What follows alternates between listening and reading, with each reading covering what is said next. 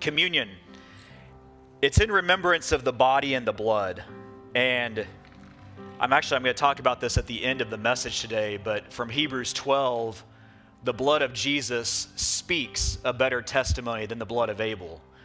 And what I love about that is that I don't I think that we may spend an eternity trying to understand what the blood of Jesus really means to you and I.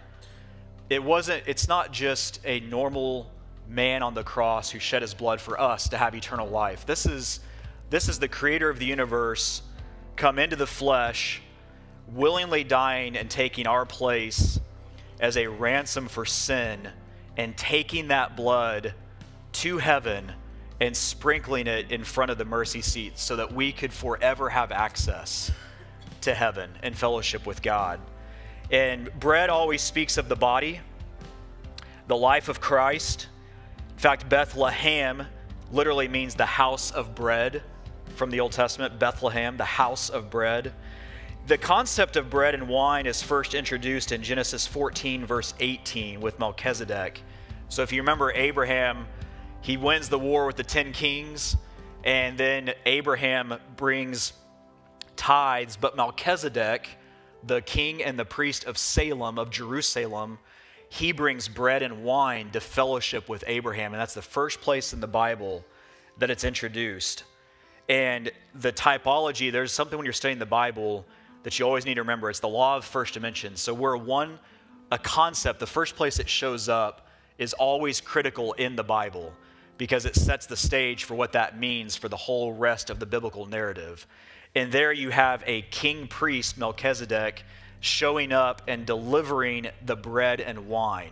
And it's a type, it's a foreshadow of our King Jesus showing up with the bread and the wine for us when he went to the cross. And it's in Genesis 14, verse 18. So remember, he was a king and a priest to God from Salem. And you and I today are the only other body besides Melchizedek and Jesus. He was a king and a priest and now us, the church, according to 2 Peter 3, we are a royal priesthood to God. So we are the only other body of believers ever in history that have that title. And it's a privilege. You and I have that privilege to be a king and a priest before our God. Okay, bread and wine again is with Joseph in Genesis 40. So remember, while Joseph is in prison and the baker had a dream about the bread and he was hung on a tree so he had the bread, he was hung on the tree, and and then his body, Jesus' broken body, on the cross. That's the same concept, the bread being tied to the body. And so there you have in Genesis 40, the butler had the dream about a vine with three shoots off of it, and he was restored to be next to Pharaoh. So in that typology, in that foreshadowing, the body must be destroyed so the blood could be given. And when the blood was given, you and I can then be restored next to the king, which is the Father, Jesus. We get to be restored next to him, okay, because of the blood. this concept of the blood being our source of healing is also prevalent throughout the entire Bible. You know, by his stripes you are healed. It's not just because Jesus was beaten, it's because of his blood that was given by that beating that you are healed. And you get to cover your life, you get to cover your children, you get to cover your household. Your entire eternity is covered by that blood once and for all, never to be shed again, because it alone is perfect and is what can save you. It is your source of healing. Isaiah 53, verse 12 says, Therefore will I divide him a portion with the great, and he shall divide the spoil with the strong, because he hath poured out his soul unto death, and he was numbered with the transgressors, and he bare the sin of many, and made intercession for the transgressors. He bore our sin. Isaiah 118, Come now and let us reason together, saith the Lord. Though your sins be as scarlet, they shall be as white as snow. Though they be red like crimson, they shall be as wool. And that's exactly what happens because of what Jesus did. You know, in Hebrews 9, verses 7 through 14, Hebrews 9 is all about Jesus as our high priest. He serves right now as our high priest. But into the second went the high priest alone once every year, not without blood, which he offered for himself and for the errors of the people. The Holy Ghost, this signifying that the way into the holiest of all was not yet made manifest, while as the first tabernacle was yet standing, which was a figure for the time then present, in which were offered both gifts and sacrifices that could not make him that did the service perfect. Now, if you remember, we were saying Hebrews, the high priest, when he would do all these sacrifices, he had to do them over and over and over again because that blood was imperfect. It was a foreshadowing of the perfect blood of Christ, which once and for all cleansed that. As pertaining to the conscience, which stood only in meats and drinks and diverse washings and carnal ordinances imposed on them until the time of Reformation. But Christ, being come and high priest of good things to come by a greater and more perfect tabernacle, not made with hands, that is to say, not of this building, neither by the blood of goats and calves, but by his own blood, he entered in once into the holy place, having obtained eternal redemption for us. For if the blood and bulls and of goats and the ashes of a heifer, sprinkling the unclean, sanctifieth to the purifying of the flesh, how much more shall the blood of Christ, who through the eternal Spirit offered himself without spot to God, purge your conscience from dead works to serve the living God? And that's what his blood does. His blood purges unrighteousness out of your life. In Hebrews 10, starting in verse 1, for the law having a shadow of good things to come, and not the very image of the things, can never, with those sacrifices which they offered year by year continually, make the comers thereunto perfect. For then would they not have ceased to be offered, because that the worshippers, once purged, should have had no more conscience of sins. But in those sacrifices, there is a remembrance again, made of sins every year. The point is, because they had to do them over and over, they were constantly bringing that sin to remembrance and having to, to deal with it in an imperfect way. Whereas Jesus, because of his blood and his perfect sacrifice, he not only forgives your sin, but he forgets it. And he casts it as far away as the east is from the west, which, if you study it, it's an immeasurable distance because you can go east forever around the globe constantly. You can go west forever around the globe. So there's no stopping. If you go north, you get to a point, you stop, and you go south again. The same with going south. You get to a point and on the bottom of the South Pole, then you go north again. But east and west, God uses that very specifically because it's immeasurable. In Isaiah 53, verses 4 through 6, surely he hath borne our griefs and carried our sorrows. Yet he, we did esteem him stricken, smitten of God, and afflicted. But he was wounded for our transgressions, he was bruised for our iniquities. The chastisement of our peace was upon him, and with his stripes we are healed. All we like sheep have gone astray. We have turned everyone to his own way, and the Lord hath laid on him the iniquity of us all. 1 Peter 2:24 says, "Who his own self bare our sins in his own body on the tree, that we being dead to sins should live unto unrighteousness, by whose stripes ye were healed." Now, before we take the Lord's Supper, this is not something to be done lightly. It's not, you don't do this just half heartedly. We're going to spend just a few seconds and get, and get in a posture of worship before God. But look at 1 Corinthians 11, 26 through 29. For if often as you eat this bread and drink this cup, ye do show the Lord's death till he come. You know, when, when they were taking the Passover in the upper room, remember there was four cups of the Passover and Jesus stopped at the third cup. And he said, I will not drink again of this until the, of the fruit of the vine until we be gathered together in the kingdom. See, we do this in remembrance until he comes and we are with him. And then, and then there's a cup of wine waiting to be had by our Savior that we all get to sit at a table together and watch him enjoy and partake with him until he comes. But let every man, let a man examine himself, And so let him eat of that bread and drink of that cup. For he that eateth and drinketh unworthily eateth and drinketh damnation to himself, not discerning the Lord's body. To discern the Lord's body, it's to recognize that he was crucified, the veil in the temple was torn, and it was a call to an open house. See, remember when he was when he was on the cross in the holy of holies, only the high priest could go in once a year on the day of atonement. And when he was on the cross and he said tetelestai, it is finished. Remember that veil was torn from the top to the bottom?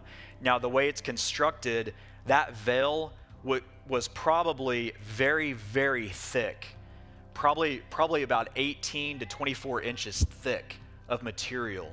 And it just ripped in half from top to bottom because of the power of Jesus. And what he said was open house. You, everyone can come in. The day of atonement has been completed and satisfied. Come into fellowship now with me. So you have access instantly to the God who created the entire universe. The entire universe. That is amazing. You know, if you have anything in your life that you've been withholding from the Lord, I would just encourage you right now. We're going to pray for a little bit and just yield that to Him.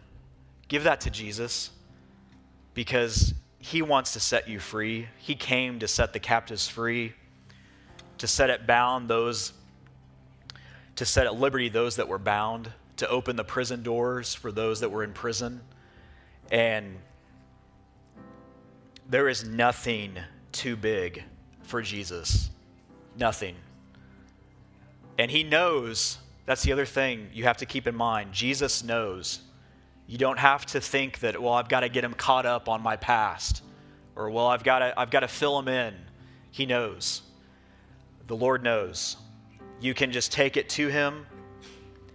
He knows the whole situation. If you need healing in your life, if you need provision, we're going to pray that over you right now. We're going to pray against any assignments of the occult on the church in our lives as a family.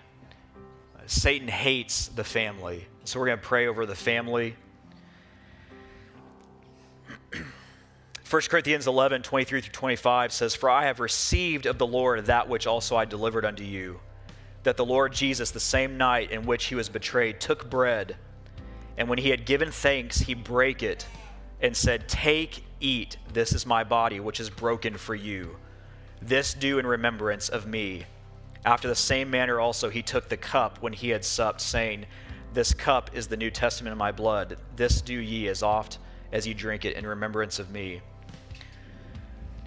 Lord, we come before you right now, and as God, as we prepare to take this bread, we thank you that we do this in remembrance of you. We thank you that by your stripes we are healed. God, that you have set us free for all eternity to walk according to your statutes and commandments, your judgments. God, right now we cancel any assignment from the enemy on the lives of your people. We cancel any occultic activity in this city, in this nation.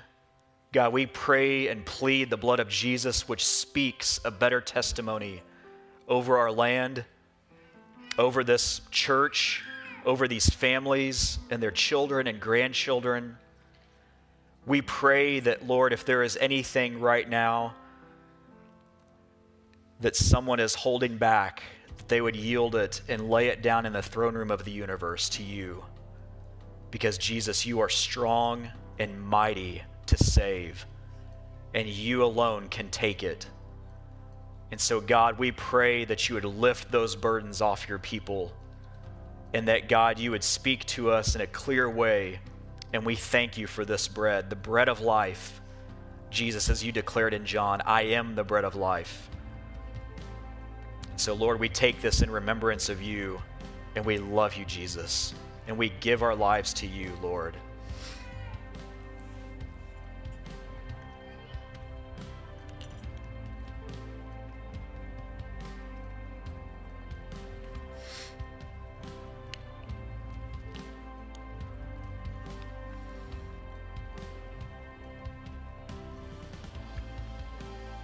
Remember in Luke,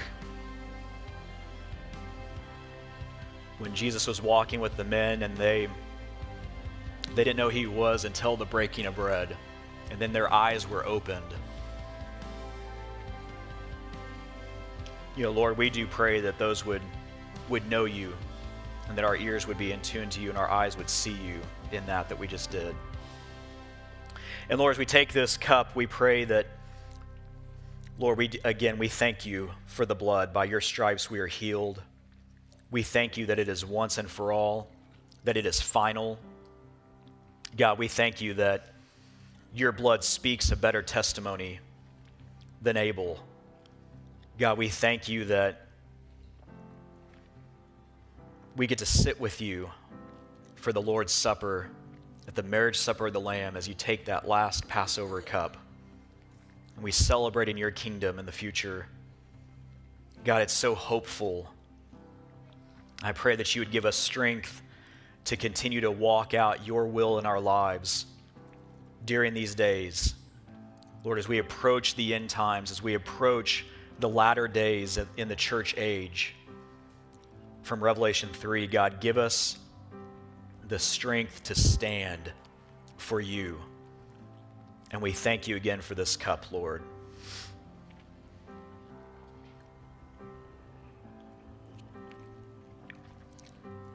God, I pray healing over everyone here. I pray that you'd stretch your hands out over this city and this church. God, I pray that you would be with us in the rest of this service. Protect the children, pour your word into them.